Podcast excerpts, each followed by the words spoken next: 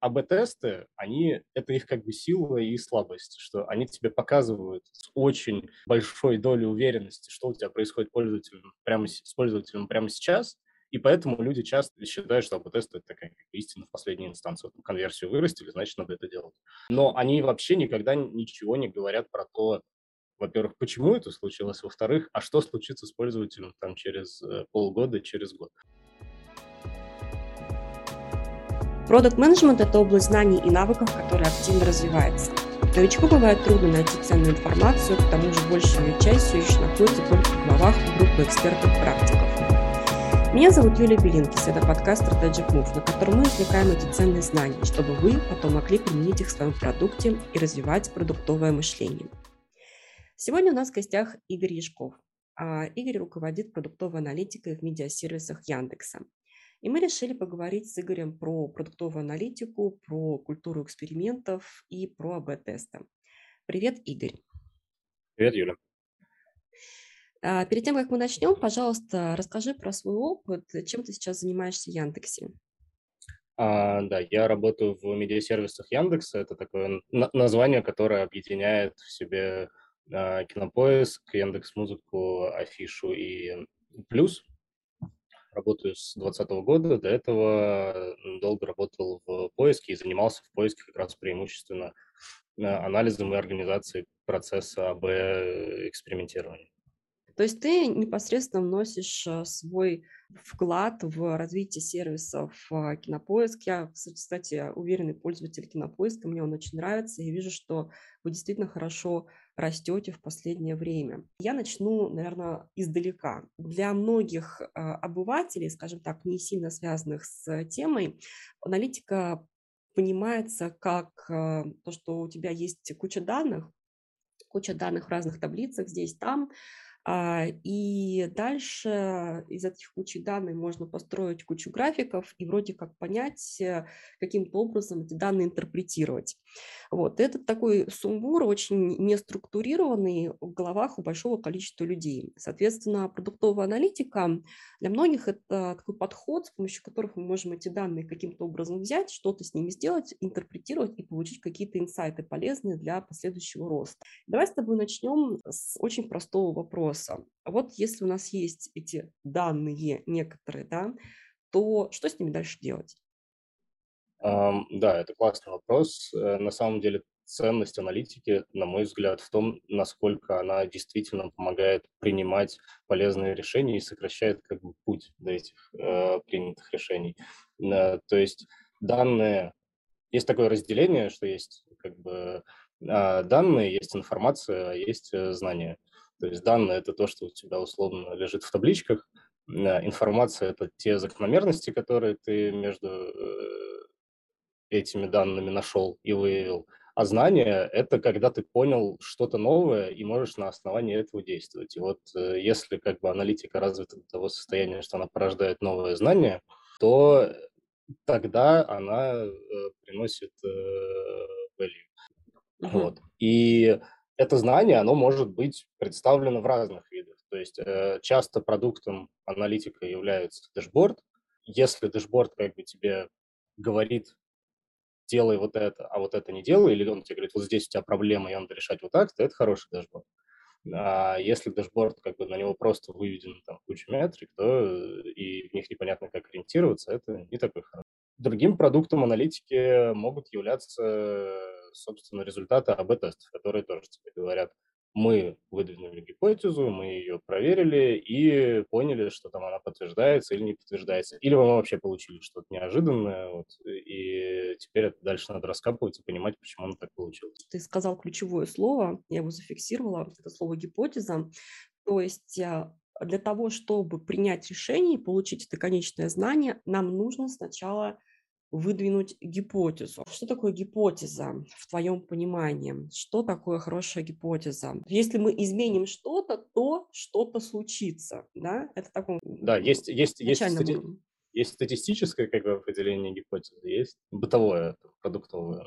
Да. А если говорить про продуктовое, то это именно, да, как ты сказала, что мы оказываем некоторые воздействия, мы делаем некоторые изменения э, в продукте и ожидаем такого-то изменения поведения пользователя. Ну, а статистически это, соответственно, уже там детали, которые там, отличаются распределение или не отличаются. Ну да, то есть нам нужен еще какой-то математический аппарат, Да. чтобы на заданном уровне значимости эту гипотезу проверить, да, отклонить или принять. Хорошо, а, и тогда возвращаемся с самого начала. То есть у нас есть куча данных, у нас есть куча возможных метрик, куча функционала и куча гипотез. И вот, Мгм. соответственно, во всем этом безобразии необходимо навести порядок. Мгм. Вот, собственно, как это сделать? Потому что вы можете спросить у пяти разных продуктов или аналитиков, как ты думаешь, что сейчас нужно протестировать, они могут тебе ответить абсолютно разные. Тут вопрос, конечно, фокуса. В каждый момент времени хорошая компания, хороший продукт вообще должен понимать, на чем он сфокусирован, что он сейчас растит. Если растит ли он вовлеченность пользователей, растит ли он монетизацию, растит ли он охват, ну, там, долю, долю рынка. А, или у него, ну, фокус может быть не один, но их не может быть там как-то супер много. Хорошо бы, чтобы как-то эти фокусные метрики а, были смачены с организационной структурой, то есть чтобы руководители подразделений или продуктовых команд понимали, на какие метрики они в первую очередь работают тогда, как бы, если это выполняется, это я описываю идеальный мир, оно так, мне кажется, никогда не бывает, но если, условно, у каждого человека в иерархии есть понимание, за какую метрику он отвечает, какой-то incentive к этой метрике привязаны, например, его оценка на performance review, если это корпорация, да, или достижение этой метрики для него почему-то значимо. У тебя естественным образом создается мотивация, да, то есть у тебя по метрике стоит какой-то э, таргет, да, ты говоришь, я за год хочу вырастить, э, значит, нашу активную пользовательскую базу там в два раза. А дальше ты, естественным образом, как бы следующий логичный вопрос, который ты садишься задаешь, типа, как мне это сделать? И по-хорошему в этот момент у тебя должен возникать огромный бэклог гипотез, который надо как-то приоритизировать и проверять. Угу. Отлично. То есть мы добавляем структуру и понимаем, что в основе структуры лежит целеполагание, правильно? И, соответственно, затем декомпозиция этого целеполагания до уровня команды. Это очень, как бы, да, хорошее желаемое состояние, мне кажется, компании, когда э, все так логично разложено. Чаще, конечно, а, ну, происходит так, что люди могут отвечать за несколько метрик, или приоритеты быстро меняются, или на самом деле есть что-то неизмеримое, что мы прокачиваем, а, и тут есть две философии. Первое, что все неизмеримое надо превращать в измеримое, на самом деле, if you can't э, measure it, you can't manage it. Там, угу. Цитата какого-то известного Это, товарища. а, Питера Друкера цитата. А, кажется, да. А, вот. А есть, на самом деле, другая философия, и я постепенно как-то начинаю ей тоже проникаться, что нельзя забывать про неизмеримые. Есть вещи, которые нельзя измерить, или можно измерить с очень-очень-очень большим приближением. Не знаю, любовь пользователей, да, там измеряют через NPS, но это на самом деле, ну, такое очень условное приближение. Но забывать про это тоже нельзя. Uh-huh. И там, возможно, кстати, хороший процесс выглядит как-то как-то иначе. АБ-тест или там еще какие-то такие стандартные методы мы здесь и не применим. Слушай, но ведь за любой аналитикой, в принципе, следует некое упрощение реальности, иначе мы просто не можем управлять неким реальным явлением события, мы пытаемся его упростить. И здесь очень важно, мне кажется, не потерять суть. А вот ты, ты тоже говоришь про эту ценность, да, про любовь пользователей, и понять, а действительно, чем она выражается. То есть мы возвращаемся к этой гипотезе. А вот эта гипотеза, которую мы пытаемся, которую мы пытаемся измерить, проверить эту любовь пользователей, она действительно а, соответствует реальности, или это только наши какие-то когнитивные искажения и наше представление о, о нашей реальности, которая может вообще и, и не существовать, или может не быть, но может быть у нас только в голове. И здесь как раз возникает, э, мне кажется, идея а, правильных тестов, да, потому что гипотез может быть много, и не факт, что они поставлены очень хорошо, не факт, что они не замутнены нашим представлением а, неправильным да, о реальности, возникает идея тестов. То есть мы проверяем гипотезы разными тестами. Скажи мне, пожалуйста, если говорить про твоему опыту, то, ну, если посмотреть на частотное распределение различных тестов, типов тестов, то как ты можешь выстроить там топ-3, например, способов проверки гипотез? Да, мы когда-то подводили такую статистику, на самом деле, зачем мы проводим АБ-тесты, это было несколько лет назад, э, мы смотрели на распределение типов тестов. И по-моему, три четверти тогда, то есть там больше 70% это были именно ну, собственно, про то, что мы сейчас говорим, это проверка продуктовой гипотезы. У нас есть изменения там разной степени тяжести, да, это либо, там, не знаю, заредизайнили вообще все, либо чуть-чуть поменяли формулу ранжирования, но и как бы в поиске культура такая, что практически все проверяется через АБ. Mm-hmm. Вот, и три, три четверти, оно такого типа, что мы меняем что-то в продукте, либо сильно заметное, либо очень слабо заметное, но ожидаем изменения поведения пользователя а примерно процентов 20 тестов – это так называемые технические изменения. На самом деле это тоже показатель некоторого там, уровня развития культуры, когда мы понимаем, что у нас система настолько сложная, что всю ее протестировать, там, не знаю, сколь угодно хорошее у нас интеграционное тестирование там, или еще что-то, юнит-тестирование, в общем, всю ее протестировать реально невозможно. И технические изменения, например, рефакторинг, замена одного фреймворка на другой или еще что-то такое, а, которое мы не ожидаем, наоборот, изменения поведения пользователя, хорошо бы тоже на это проверять, чтобы мы ничего не сломали. И самая интересная для меня часть, это оставшиеся там меньше 10% тестов, они исследовательские. Тут обычно идет такая история, что нам, как, ну, когда у нас развивается система метрик, мы периодически должны их проверять на то, что они вообще все еще работают и все еще показывают правильно, правильно реагируют на изменения поведения пользователя. Потому что паттерны поведения меняются, а еще метрики, как ты до этого сказала, это некоторое приближение реальности. И как любого приближения у него есть недостаток. Система, которая заточена на метрики, она неизбежно, как машин, машин learning система на самом деле. То есть по, по факту продукт это такой большая машин learning система, которая обучается на целевые метрики. Например, мы говорим, нам нужно растить, не знаю, э, переходы с э, выдачи или там, заказы, и за там, годы, месяцы работы э, команда на это оптимизируется, а потом оверфитится. И надо проводить исследовательские эксперименты по изменению, которые мы не собираемся выкатить, но которые проверяют, что, ага, мы ожидаем, что метрики так себя будут вести, и они действительно так себя ведут. А если нет, то нам нужно метрики переизобретать заново, и это как бы отдельная история. Слушай, очень интересный пример про, например, э, рестораны. Давай его возьмем. Mm-hmm. Здесь есть э, несколько разных точек зрения на ту проблему, которую ты сейчас говоришь, Игорь. То есть одна точка зрения заключается в том, что, слушайте, ребята, метрики все достаточно универсальные, и если мы возьмем а, гипотетически любое приложение, продукт, э, сайт и так далее, мы как-то, как бы то ни было, можем определить тип метрик, который нам необходимо измерять. Но если мы говорим про, допустим, какие-нибудь рестораны, то мы сразу понимаем, что да, окей, это конверсия там просмотры, переходы, в оплату, в покупку, в заказы и так далее. Вот. И давайте, ну, как бы отсюда следует такой достаточно простой вывод, что, окей, давайте мы с вами будем улучшать UX, UI, а затем все это обрамлять АБ-тестами, и вот мы, собственно, придем когда-нибудь к такой идеальной оптимизированной структуре, при которой у нас будет максимальная максимизация, как бы функция максимизации конверсии, и как следствие, вот, пожалуйста, и, и, и выручки, да, вот, uh-huh. как долгосрочный показатель просто. С другой стороны, у тебя э, сейчас есть несколько дополнений, да, дополнение к этому противоположное мнение. Ты говоришь, что нет, слушайте, вообще-то метрики могут изменяться. И вот здесь интересно, а куда они могут изменяться? Даже вот на примере этого uh-huh. интернет-заказа. Что здесь можно еще накопать такое новое, к чему можно стремиться?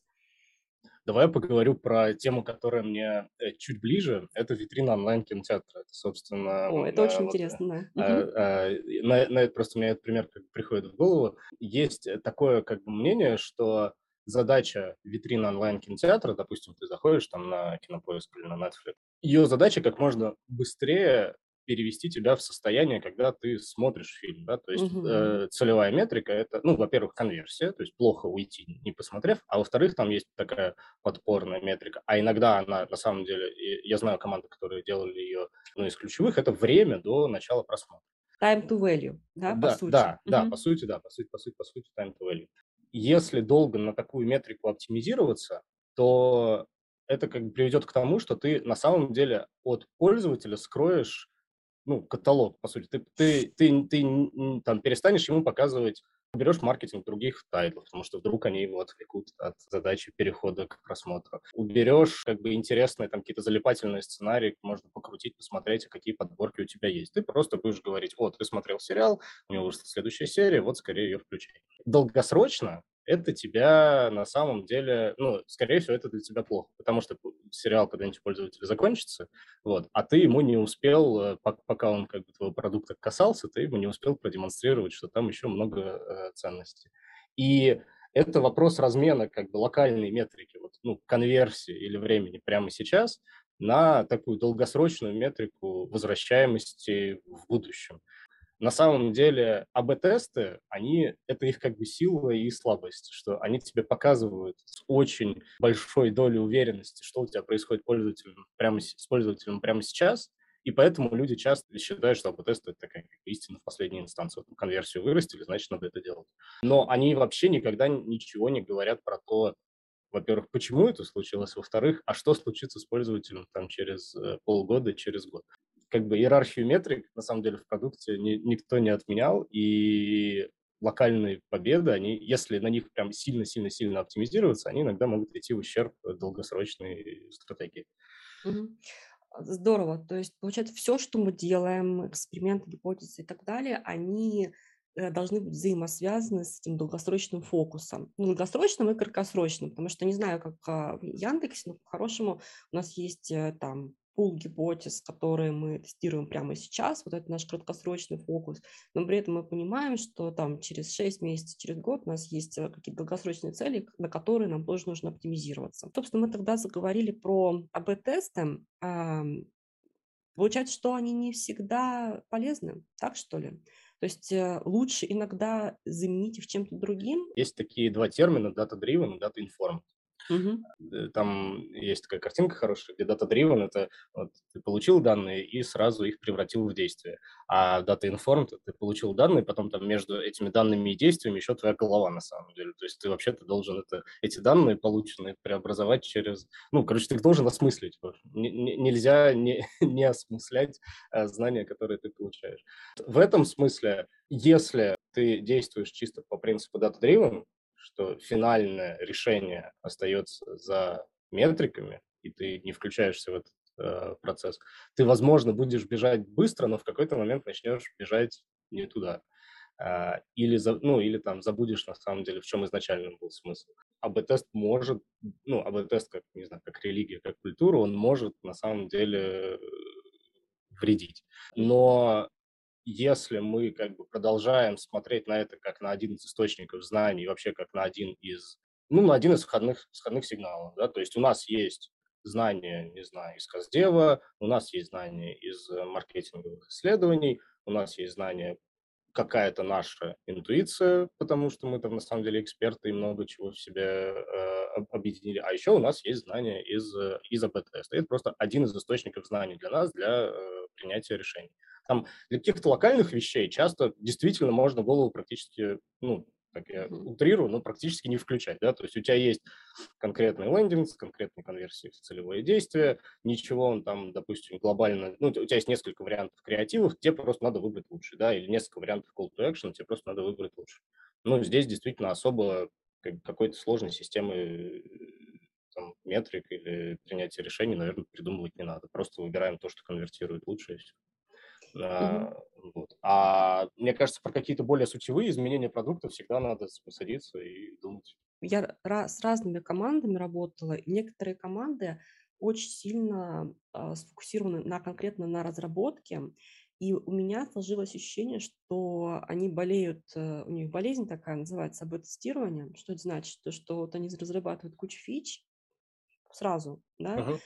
А затем а, на уровне АБ-тестов тестируют а, feature adoption. Ну, по сути, они разработали то, что надо или не то, что надо. И в таких командах, вот знаешь, есть же такое интересное правило, что а, очень часто команда находится в такой зоне комфорта. Вот им комфортно работать с этим инструментом, они понимают, как это вроде как делать, да, и а, другие инструменты в итоге уходят на такой второй план. Ну, то есть, когда задаешь вопрос, а, хорошо, окей, вот у вас там есть АБ-тест, э, вот, окей, там вариант э, А, там, не знаю, 2000 кликов, там, вариант Б, там, 10 кликов, да, вариант А лучше, а кто вам сказал, что вообще нужно убирать через, э, там, из вариантов А и Б? Может быть, есть еще какой-то вариант С? И тут сразу возникает ступор, то есть э, сразу становится понятно, что есть огромная область поля исследований, которая просто находится в серой зоне. Просто вот про эффективность инструмента не с точки зрения локального максимума, да, а с точки uh-huh. зрения, собственно, вси, вси, всего экспериментирования как направления, да, как продуктового направления. А какие здесь бы ты дал советы? Как у тебя на практике выстраивается цепочка принятия решений, когда в конце, в итоге, там, существует АБ-тест, но над ним существуют uh-huh. еще разные уровни принятия решений. Вот как ты можешь, можешь какой-то алгоритм представить людям, которые до конца не понимают, как это работает?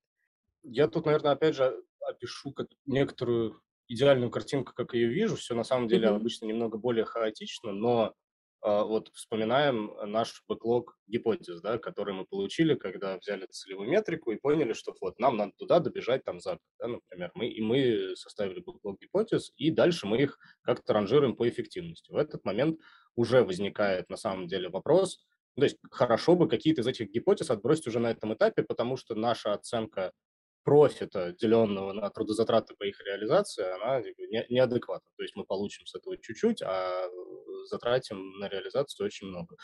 А, и то есть это такое первое сито, когда там, ну, на самом деле, ну, кажется, это может стандартная быть, э, продуктовая какой-то RISE, да, вот этот вот анализ, да, да, приоритизация да. трудзатрат, угу, confidence, угу. Ну, это такой mm. достаточно стандартный а, есть, способ. Угу.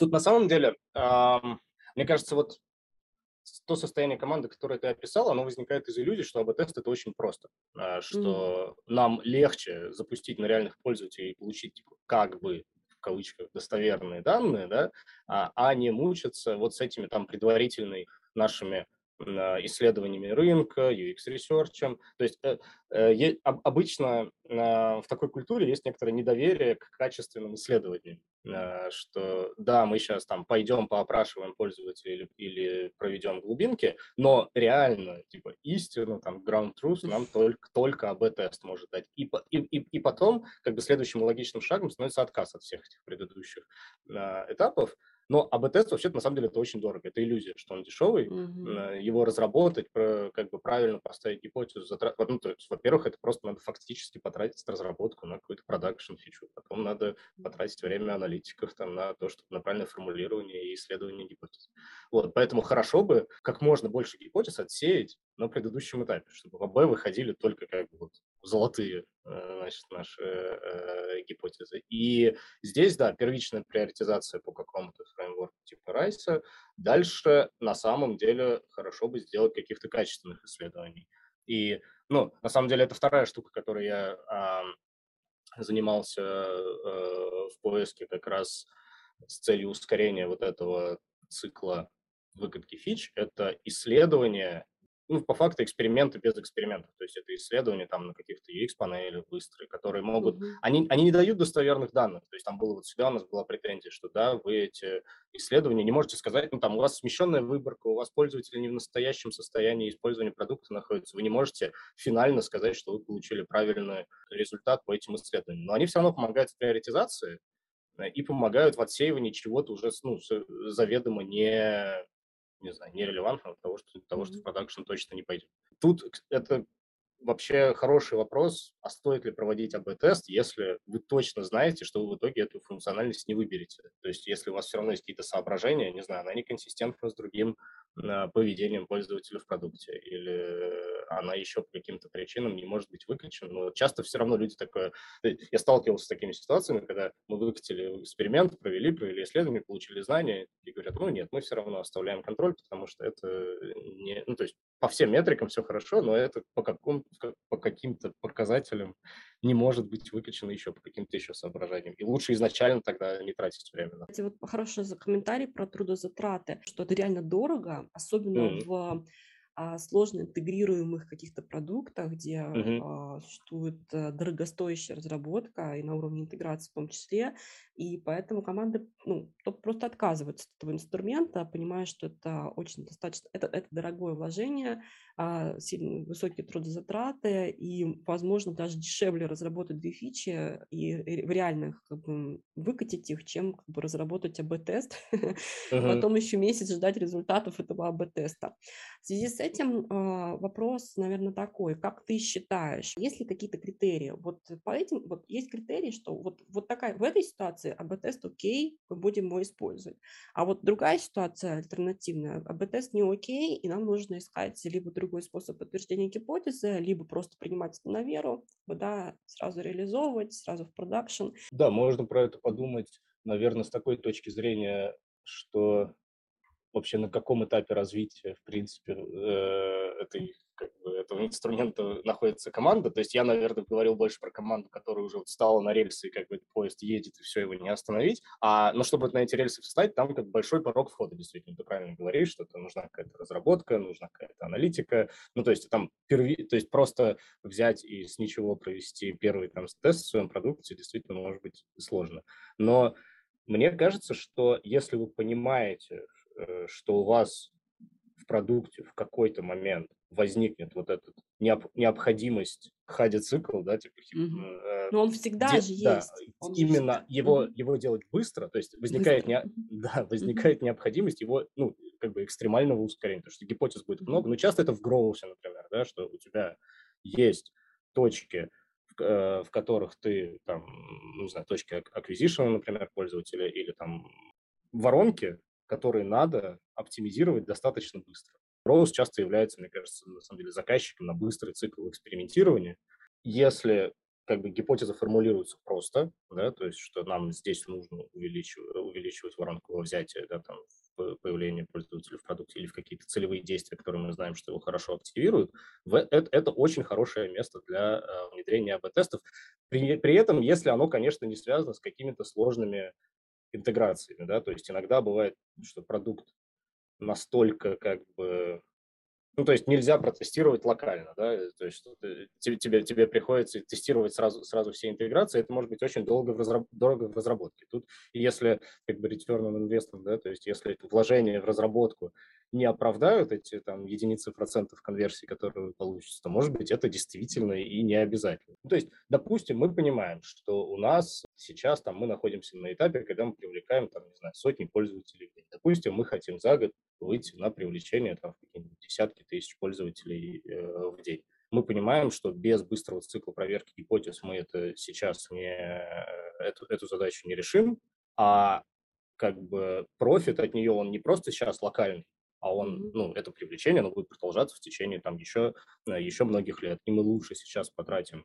не знаю, несколько человек в месяц, возможно, разработки и аналитики на создание этой системы, но это окупится на там, Мгм. горизонте, на горизонте нескольких лет. У меня еще есть один критерий, есть это, а, в принципе, размер выборки, да, ну и как следствие уровень значимости. По моему опыту, что часто, частая ошибка создавать АБ-тесты очень на раннем а, стадии развития продукта, когда Мгм. еще, в принципе, нет а, а, бо- большого количества данных для того, чтобы, в принципе, правильно интерпретировать результаты.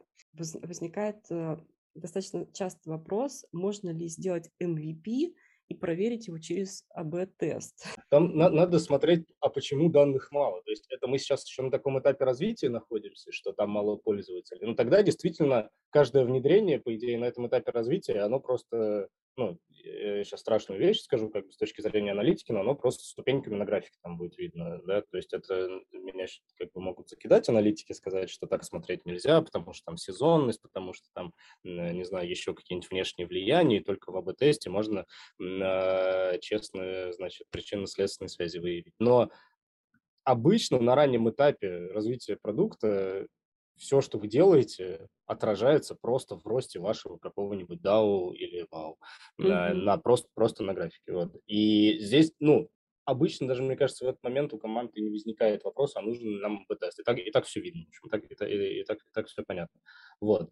Вопрос, тестировать ли места, которые, в принципе, настолько как бы маленькие, ну, допустим, у нас есть какая, какой-то сценарий, которым пользуются очень редко, да, какая-то фича, в которую там пользуются десятки, там, сотни пользователей в неделю, да, и нужно ли нам вообще прилагать туда усилия, тратить на проверку каких-то гипотез, но это вот вопрос целеполагания. Зачем мы это хотим сделать? Если мы там какое-то очень ценное знание хотим получить, да, иногда же бывает, что АБ-тест там ценен не как, не сам по себе, а как получение какого-то знания о поведении пользователей, которое потом мы где-то еще используем, то, наверное, можно. Но так, в целом, да, вообще вопрос про размер выборки – это то, о чем, в принципе, нужно задумываться на, а, на ну, в начале проведения любого теста, а какое есть такое понятие, как минимум detectable эффект. Какое минимальное изменение на метрике в процентах мы вообще на таком объеме данных способны заметить.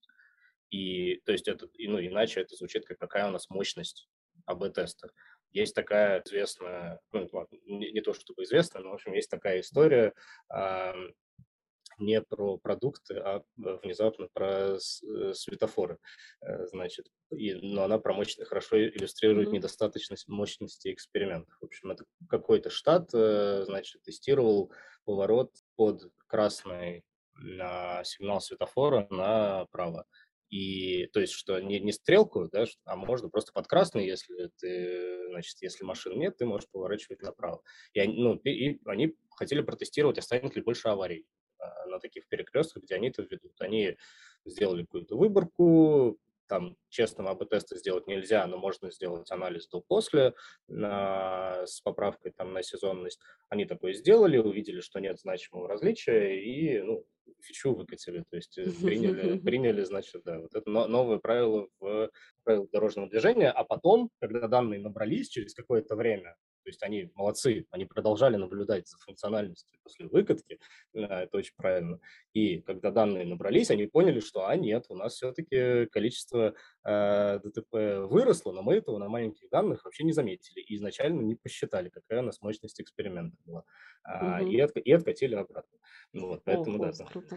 да. Да, но с другой стороны, у меня есть еще, у меня есть альтернативный ага. пример, когда тест, э, можно сказать, что он, а, соответственно, был результат статистически значимый, угу. Но в итоге это все не сработало. Допустим, э, самый распространенный пример, эффект, допустим, вы в приложении выкатываете какую-то функцию, а, пытаетесь там что-то протестировать, э, большая красная кнопка, жми сюда, да, вот, все нажимают на эту кнопку, потому что она большая, красная, красивая, может быть, зеленая, там может быть написана какая-нибудь э, иконка с словом «ю», новое, да, и в итоге а, что мы получаем? Того, что да, тест, результат статистически значим, всем вроде как э, нажимается, нравится, э, вот, но потом а, мы видим, что в долгосрочной перспективе люди просто эти фичи не пользуются, да, uh-huh.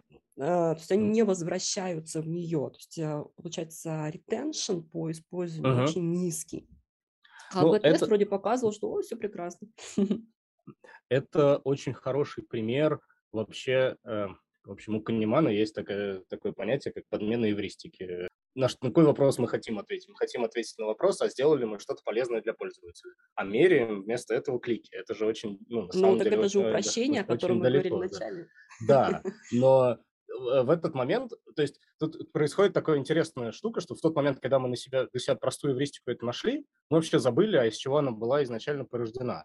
Очень похожий пример есть Карл Андерсон, по-моему, у него есть книжка «Аналитическая культура», и он там тоже в главе про АБ-тесты приводит, а, он там защищает, ну, то есть он говорит, что да, АБ-тесты, очевидно, э, нужны, и приводит в пример такой, что вот иногда бывают контринтуитивные гипотезы, например, Amazon а, тестировал дизайн какой-то ленты, сделали картинки продуктов меньше, а люди почему-то стали кликать больше, вот он говорит. И вот он говорит, представляете, вы можете намайнить таких контринтуитивных гипотез из э, данных. А мне кажется, что там как раз ситуация, что это не контринтуитивно, а просто метрика неправильная. Чем, чем меньше у тебя картинка, тем сложнее тебе разглядеть, и тем больше действий. То есть надо кликнуть, чтобы открыть страницу продукта, чтобы разглядеть, что там на нем э, нарисовано. Но не факт, что это, это увеличение конверсии на первом этапе воронки привлечет, приведет, скорее всего, к падению конверсии на втором этапе воронки, а еще и к раздражению пользователя, потому что ему надо больше целевых действий сделать. И с кнопкой, на, на самом деле, мне кажется, примерно похожая история, что ты ну, по сути, ты сделал кликбейт. По сути, ты как бы пользователя чем-то заинтересовал, внимание его отвлек. Очевидно, что там есть такое, такое еще понятие, как эффект новизны, да, что у тебя mm-hmm. сначала пользователь заинтересовался, а потом а, у него интерес к этой функциональности пропал. И в изменениях, то есть тут как бы сразу смешано на самом деле несколько историй. Первое, типа, насколько хорошую мы целевую метрику себе поставили, а вырастили ли мы полезные действия, или, или мы вырастили какие-то легкие действия, которые и так было несложно вырастить. То есть целевая метрика, конечно, должна быть всегда про рост полезных действий. А вторая история, она про то, что если мы ожидаем изменения поведения пользователя в продукте, то действительно, как ты сказала, надо мерить на длинные дистанции. И по-хорошему иногда есть такое понятие, как кулдаун э, период, когда ты должен первое время после выкатки новой фичи, это не всегда так, оно совершенно новой фичой, которая пользователям еще не знакома, надо там исключить первые 4-5 дней, зависит от конкретной функциональности, исключить из анализа и смотреть на поведение пользователей уже вот на оставшемся хвосте эксперимента, и это будет как бы честно. И вот здесь вот как раз вопрос от слушателя, я тебе дополнительно отправляла перед нашей встречей. Значит, вопрос от слушателя. Павел спрашивает, были ли ситуации, когда тесты показывали неправду? Мы проходили эксперимент дизайн нового лендинга. Конверсия в оплату на нем была около 5-6%. После того, как мы запустили новый лендинг, конверсия упала до 2%. Почему такое могло случиться? То есть, видишь, здесь не фича конкретная, здесь тестирование разных вариантов лендинга, uh-huh. видимо, с какой-то call to action с кнопочкой, да, а вот здесь, соответственно, достаточно такой общий вопрос, но в целом uh-huh. он показывает э, некоторую проблематику, да, о том, что а, проблематику связанную с интерпретацией результатов. Можешь ты как-то прокомментировать с твоего опыта? Были у тебя похожие ситуации? Вообще тема дебага ошибок в АБ-тестах – это настолько богатая история, про нее можно, мне кажется, часами разговаривать, вот, и это очень классный вопрос, на примере которого можно проиллюстрировать вообще, какие э, ошибки в интерпретации, в результатах э, бывают. То есть вот мы получили такой результат. Э, что нам делать дальше вообще? То есть э, обычно в этот момент приходит продукт к аналитику и говорит, тут что-то странное, давай разбираться. А, и тут надо всегда помнить, есть такое золотое правило, что э, любое странное э, поведение данных, то есть любой странный результат, это с высокой вероятностью ошибка. То есть первое, что вам должно прийти в голову, когда вы видите что-то необычное э, в результатах, это что где-то там ошибка, ее надо искать. А дальше бывают разные уровни. Самое простое объяснение, которое там первое, первое что аналитик пойдет проверять, это что что-то забыли залогировать. Очень часто функциональность, э, если нет там хорошего процесса, да, новая функциональность, она не покрывается логом. И ну, это сравнительно легко задетектить, просто идем, тестируем ручками, отправляются ли данные куда нам нужно. Это, в принципе, лечится чек-листом не забывать разработчикам дойти до аналитиков перед, э, перед выпуском. Это вообще, на самом деле, я так говорю, что это просто э, лечится, а на самом деле ни разу не просто э, взаимодействие продуктовой команды и аналитики до эксперимента – это отдельная тема, очень, очень важная. Иногда и тут есть интересная история, которую практически там всегда рассказываю. Это когда ошибка, вот здесь как бы нам повезло, опять же в кавычках, у нас было изменение с конверсии вниз. Представь, что было бы, если было бы изменение конверсии вверх. Никто бы, никто, бы, никто бы не пошел дебажить, что это, почему у нас в два раза выросла конверсия. Но на самом деле закон, про который я сказал сначала, называется по-английски Twyman's Law. А, его наши коллеги из Microsoft продвигают тоже как основной принцип АБ-теста.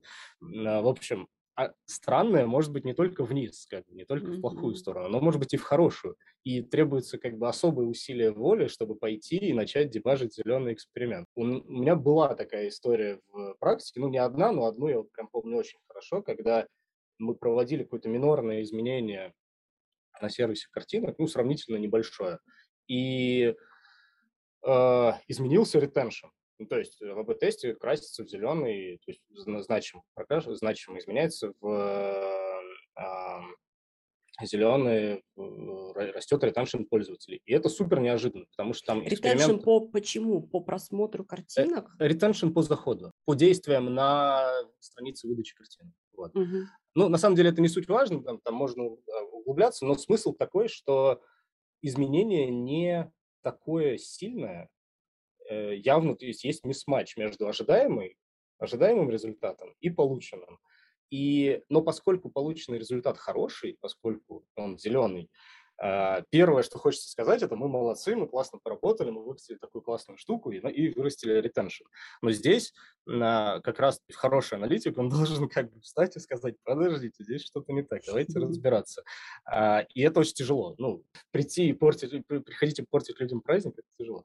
Но мы тогда сделали, пошли разбираться и выяснили, что мы как бы функциональность такая, что там в логе начала писаться такая информация, которая выглядела как дополнительная сессия пользователя, как дополнительный mm-hmm. заход пользователя на страницу. То есть раньше там действия на странице не логировались, а, но начали логироваться в эксперименте, и это как бы порождало дополнительную сессию, и это выглядело как рост возвращаемости. Ну, люди такие существа, у них есть врожденный optimism bias. Они всегда верят, что значит, переоценивают вероятность хороших событий. Если не ошибки, если mm-hmm. можешь, можешь привести какой-нибудь пример, может быть, а, связанный с изменением в принципе паттернов поведения пользователей. Mm-hmm. Вот вы закладывали один как бы, паттерн, а потом поняли, что это вообще не бьется с реальностью. Пользователи по-другому там ищут картинки, им другие картинки нужны. вообще картинки не нужны, нужно видео. Ну, то есть вот бывали какие-то такие вот супер мистмэтчи, когда э, команда вообще смотрела на совершенно друг, другие какие-то вещи, не подозревала, да, что существуют еще и другие варианты использования. Это обычно происходит, знаешь, эволюционно, на каком-то этапе, ну, на примере поиска, опять же, да, поскольку мы в какой-то момент проводили большую работу по пересмотру системы метрик для поиска, и э, долгое время поисковая выдача, она была про то, чтобы давать, ну, конвертировать пользователей в переход со страницы, да, то есть ты задаешь запрос, тебе надо как можно быстрее, как Но можно это же выше известная най... тема, как можно быстрее найти информацию, да. да. Это же и Google как... тоже, да, про да. это. Но был про это, да, дол- долгое время, но э, потом на самом деле э, стало происходить там дальше э, продукт эволюционировал в две как бы, там, две, две ветки эволюции дальше идет. Первая ветка, что из-за такой ключевой метрики у тебя, вот то, что я говорил э, в начале, происходит такой неосознанный оверфит. Ты э, рост кликов, например, можешь достигать за счет того, чтобы иногда более э, кликбейтные вещи, опять же, машин-лернингом неосознанно подтянуть наверх. Например, может быть такая ситуация, что тебе уже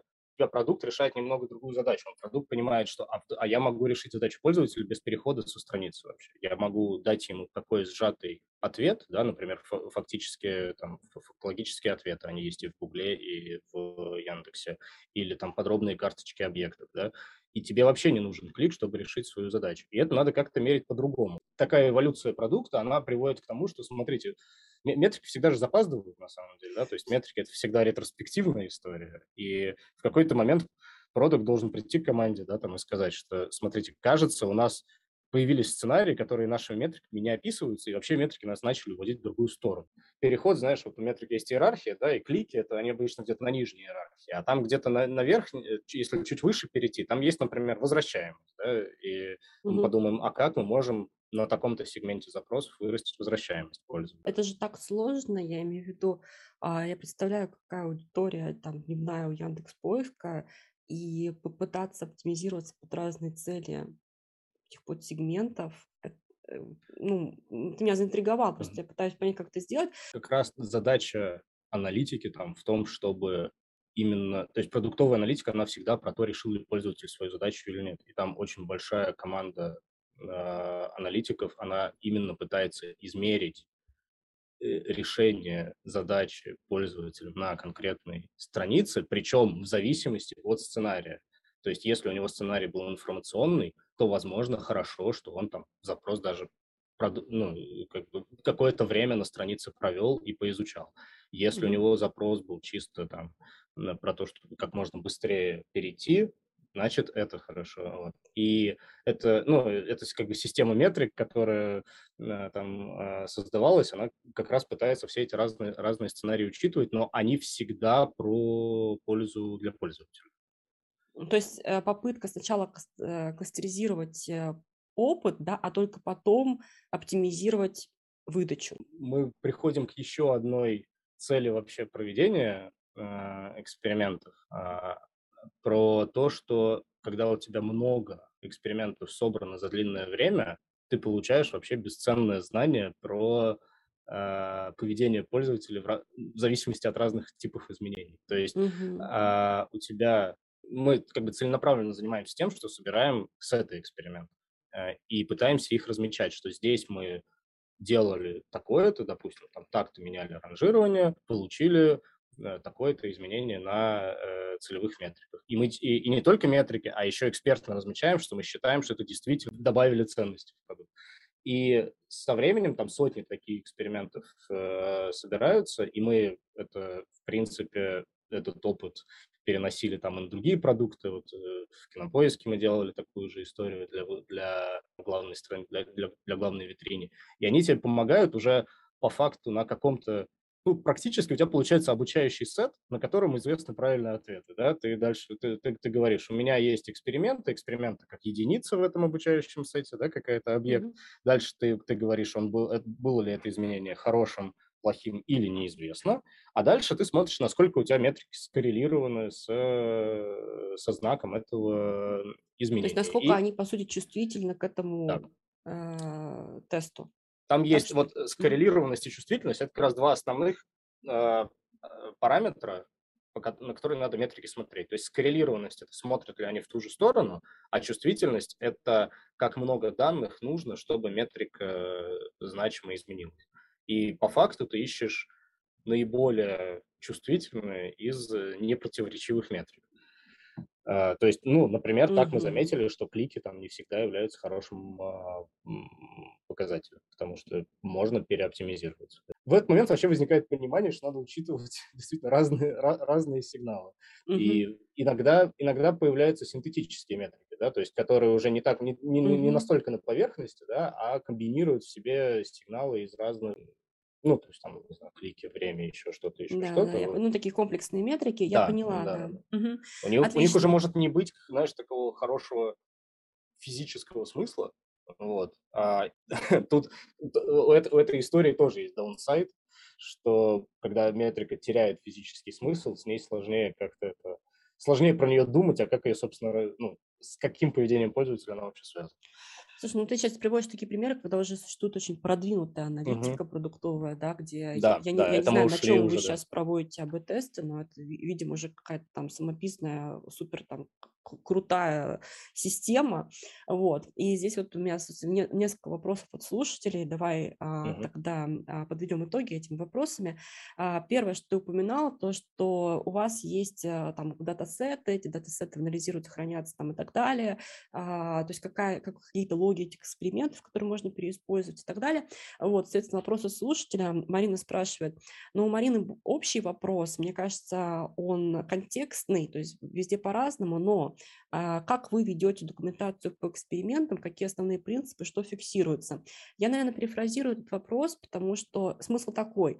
А, в каких ситуациях как оптимальнее всего вести документацию? То есть э, мы понимаем, что вот если в компании нет супер такой э, сложной аналитической как бы платформы, да, uh-huh. которая, возможно, все это логирует, все сохраняет и потом еще и тебе предлагает что-то на выбор, то а, если мы все-таки спустимся на уровень пониже, а, если говорим про там какую-то обычную продуктовую команду, какой э, существует подход к пониманию истории экспериментов, чтобы не делать э, одни и те же вещи, э, чтобы не наступать на одни и те же грабли, чтобы что, угу. понимать причинно-следственные связи. Ну да, я тут, мне, мне кажется, скажу про некоторый минимум, которого, на мой взгляд, надо придерживаться. Его можно там дальше усложнять, превращать в сложную бюрократию, но это зависит там от, во-первых, до старта эксперимента обязательно фиксировать гипотезу, которую мы проверяем, и не только в смысле... То есть часто гипотезу, знаешь, формулируют типа, станет лучше, или там пользователи будут более довольными. Вот это плохая гипотеза. Хорошая гипотеза, она фальсифицируема в смысле э, метрики, да, что мы ожидаем, что увеличится, допустим, используемость конкретной фичи или конверсия там, э, в целевое полезное действие. Это хорошая mm-hmm. гипотеза. Ее надо зафиксировать на старте. Просто делаем так, что у нас каждый эксперимент – это отдельный там тикет в трекере. Да, И он привязан к чему у вас? Игорь, вот к чему он должен быть а, привязан? Тут зависит, вот опять же, насколько вы готовы вложиться в разметку, да, то есть э, обязательно должен быть привязан к продукту, можно привязывать к фиче в продукте. Например, мы экспериментируем с окном поиска, или сейчас мы экспериментируем с выдачей, или сейчас мы экспериментируем с дизайном. Да? Часто еще на самом деле тип эксперимента важен, то есть изменение ранжирования, изменение дизайна – это совершенно и разные вообще, Мгм. Возможно, Ну, даже разные ключевые, ключевые области. метрики. Мгм. Да, да. Мгм. А, вот. И хорошо бы на такое размечать, но мне кажется, вот это уже, как это, это в MVP уже не входит. Вот, то есть это, э, это усложнит процесс, и если мы говорим про команду, которая хочет это начать, то сразу начинать с того, что, типа, такую, знаешь, как это, формуляр такой заполнять по каждому эксперименту сначала, может, ну, может оттолкнуть людей. Я знаю, что, например, Amazon каких-то частях, Amazon огромный, там очень разные практики, но Amazon в каких-то частях просто реально как продукт или там как человек, который хочет провести эксперимент, сначала заполняешь форму, Мгм. гипотезы, ключевые метрики, там, ды-ды-ды-ды. потом эта форма проверяется аналитиком, потом только тебе разрешают как бы в эксперимент э, идти. Мне кажется, это чересчур. Вот еще раз, если говорить про минимум, то это изначальная гипотеза продуктовая, изначальная гипотеза, выраженная в терминах метрики, дальше какие-то базовые штуки, типа на какой процент запущен эксперимент, там, на какие платформы, потому что часто, ну, если продукт на нескольких платформах представлен, мы, скорее всего, экспериментируем на какой-то одной сначала. А, сколько он длился, да, и наши ожидания там по чувствительности, если мы провели этот анализ сначала, да, какого, какого, если у нас метрика одна, да, то мы должны были провести чувствительность и сказать, какого изменения минимум detectable эффект наш. Вот. Это до старта и в начале старта то, что надо зафиксировать. Мгм. А в конце, если у вас есть система, то есть если вы понимаете, какие, какой набор метрик надо в каждом эксперименте считать, то хорошо бы вот этот список метрик стандартизировать и действительно в каждом эксперименте прикладывать полный отчет, да, вот все метрики, а вот те, которые значимо изменились, а вот наш вывод, да, то есть там кроме метрик и Короче, кроме чисел, хорошо бы еще какой-то человекочитаемый э, вывод дать, по которому потом спустя год вы вспомните, а что вообще в, это- в этом эксперименте происходило. То есть мы стараемся, чтобы все, ну, поскольку там, когда, э, опять же, на позднем этапе развития у тебя метрик уже очень много, и ориентироваться в них не все могут, а, и хорошо бы давать в том же тикете, в котором у тебя эксперимент, вывод, гипотеза была такая, видим такое изменение, подтвердилось, не подтвердилось, дальнейшие шаги такие.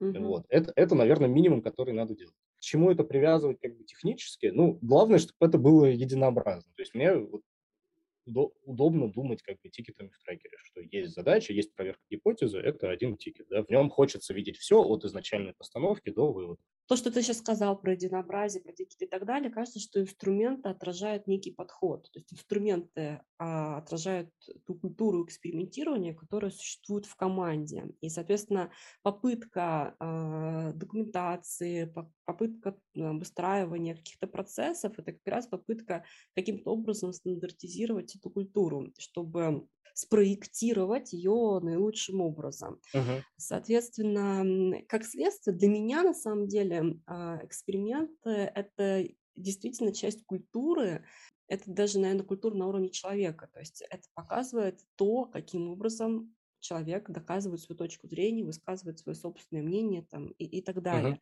Просто когда ты сказал мне сейчас про документацию, да, и про фор- формализацию документации, у меня есть еще более вырожденный случай. Я знаю команду, в которых э, эксперименты не только вот таким образом нужно там карточку сдокументировать, но их еще нужно защитить перед командой, Мгм. а, что типа да, ты точно будешь это пров- э, и все, все согласны, что этот именно эксперимент нужно провести.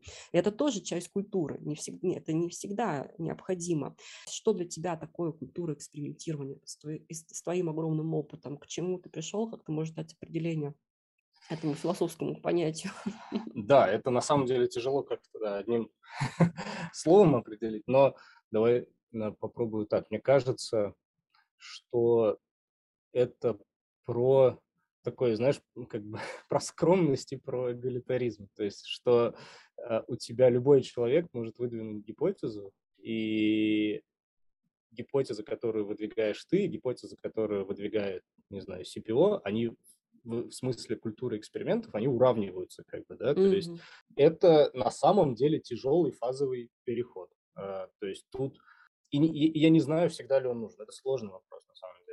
То есть э, тут я могу в пример привести, кома- э, Microsoft в какой-то момент создал у себя внутри Бинга а, отдел экспериментов. Понятно, почему он родился в Бинге, потому что это такой продукт, в котором, наверное, легче всего культуру экспериментов было внедрять э, и, и итерации проводить. Потом это выросло в отдельную штуку под названием Exp Platform, а, отдельное подразделение внутри Microsoft. И они начали приходить к разным подразделениям и внедрять data-driven подход в них. Там была история, например, про то, как они пришли к скайпу, там, э, сейчас чуть в бок будет, но история про то, как они просто проверяли чисто какие-то э, базовые вещи, а всегда ли в, в экспериментах, в которых ничего не происходит, метрики не меняются, и там это базовая гигиеническая проверка, что ли, и обнаружили, что нет. Там, даже на этом уровне есть проблема.